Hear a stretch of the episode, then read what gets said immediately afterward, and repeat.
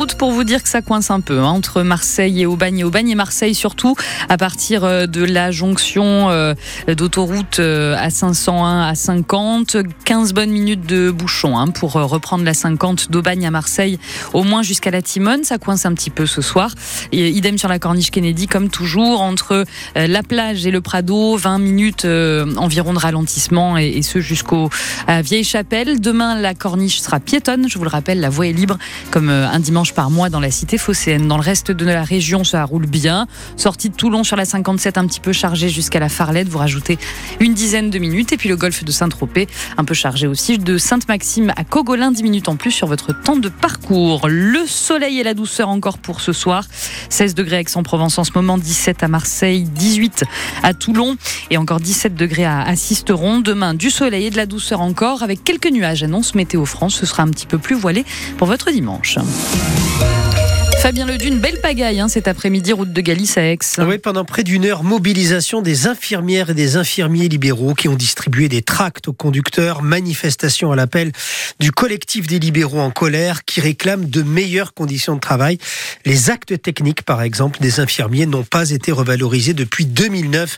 Selon les manifestants, plus d'un cabinet sur deux va devoir fermer ses portes dans les cinq ans à venir.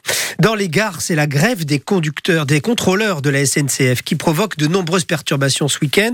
Aucun train ne circule par exemple entre Marseille et hier. Circulation totalement interrompue aussi entre Marseille et Miramas. Le trafic des TGV est aussi fortement impacté. Voyage quelque peu perturbé pour Victoire et pour Mathilde qui devaient se rendre à Bandol.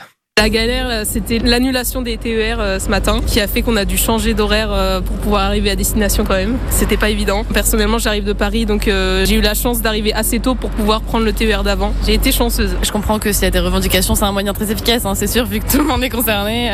Quand on a tout prévu à un moment, qu'on a prévu le temps qu'il fallait pour se préparer, etc., pour partir en train et que ça change au dernier moment, c'est un petit peu compliqué, quoi. Faut revoir ses plans et bon, là, ça pouvait marcher, tant mieux.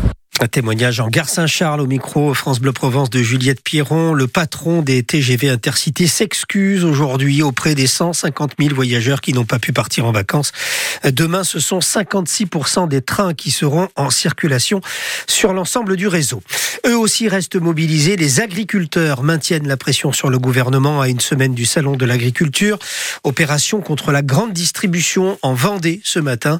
Et on vous le répète, prenez vos précautions lundi puisque des convois de tracteurs vont partir du Pays d'Aix et de Traite en direction du Mucem à Marseille. La circulation s'annonce donc très compliquée sur ce trajet. C'est un accident dramatique hein, qui est survenu cet après-midi lors du rallye des Roches Brunes dans le Var. Oui, vers 15h, la voiture d'un concurrent a quitté la route à très vive allure à hauteur du Muy sur la D47. L'accident a causé la mort du copilote qui était âgé d'une quarantaine d'années. Le pilote, lui, âgé d'une trentaine d'années, est légèrement blessé. Un important dispositif de secours a été dépêché sur place ce 11e rallye des Roches Brunes qui compte pour euh, la Coupe de France est pour l'instant interrompu. À Vénissieux, près de Lyon, une femme de 24 ans retrouvée morte d'une balle dans la tête dans une voiture. À ses côtés, son ancien compagnon retrouvé euh, grièvement blessé. D'après les enquêteurs, il aurait tué son ex-compagne avant de retourner l'arme contre lui. Les policiers ont été alertés par le frère de l'auteur présumé à qui il avait envoyé des vidéos inquiétantes. En Russie, la mort du principal opposant de Vladimir Poutine, Alexei Navalny, provoque un vif émoi. Il est mort à 47 ans dans un goulag en Sibérie d'un arrêt cardiaque selon les autorités. D'après les, les proches de Navalny, le pouvoir refuse de restituer la dépouille pour cacher son crime.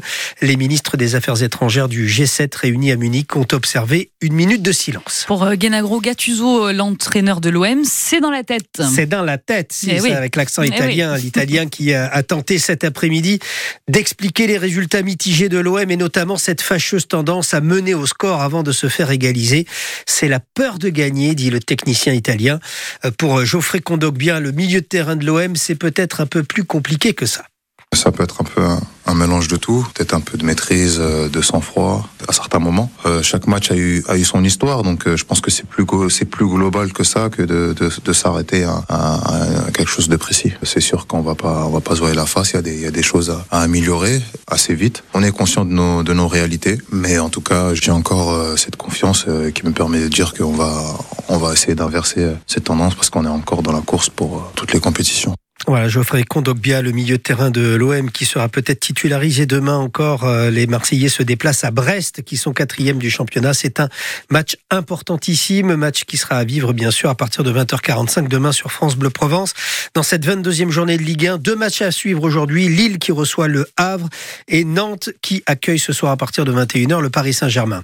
Et puis c'est une première dans les mondiaux euh, de biathlon. La France est sacrée championne du monde de relais féminin. C'est la cinquième médaille d'or de la France euh, en République tchèque. Le relais masculin, lui, décroche le bronze. Avec 10 médailles au total, les Bleus sont premiers du classement général. Le récit de cette belle journée en République tchèque dans notre journal de 19h. Et puis enfin, Fabien, à Marseille, le marché de la plaine se prépare à une petite révolution. Petite révolution nécessaire, c'est la vie sans sacs plastiques. Terminé donc les sacs plastiques pour emporter les olives, le poisson ou encore le légume. Ce sont des papiers craft qui vont bientôt remplacer ces emballages dans les caddies. Mais ce n'est pas facile pour tous les commerçants à l'image de Mélodie qui tient une rôtisserie à la plaine.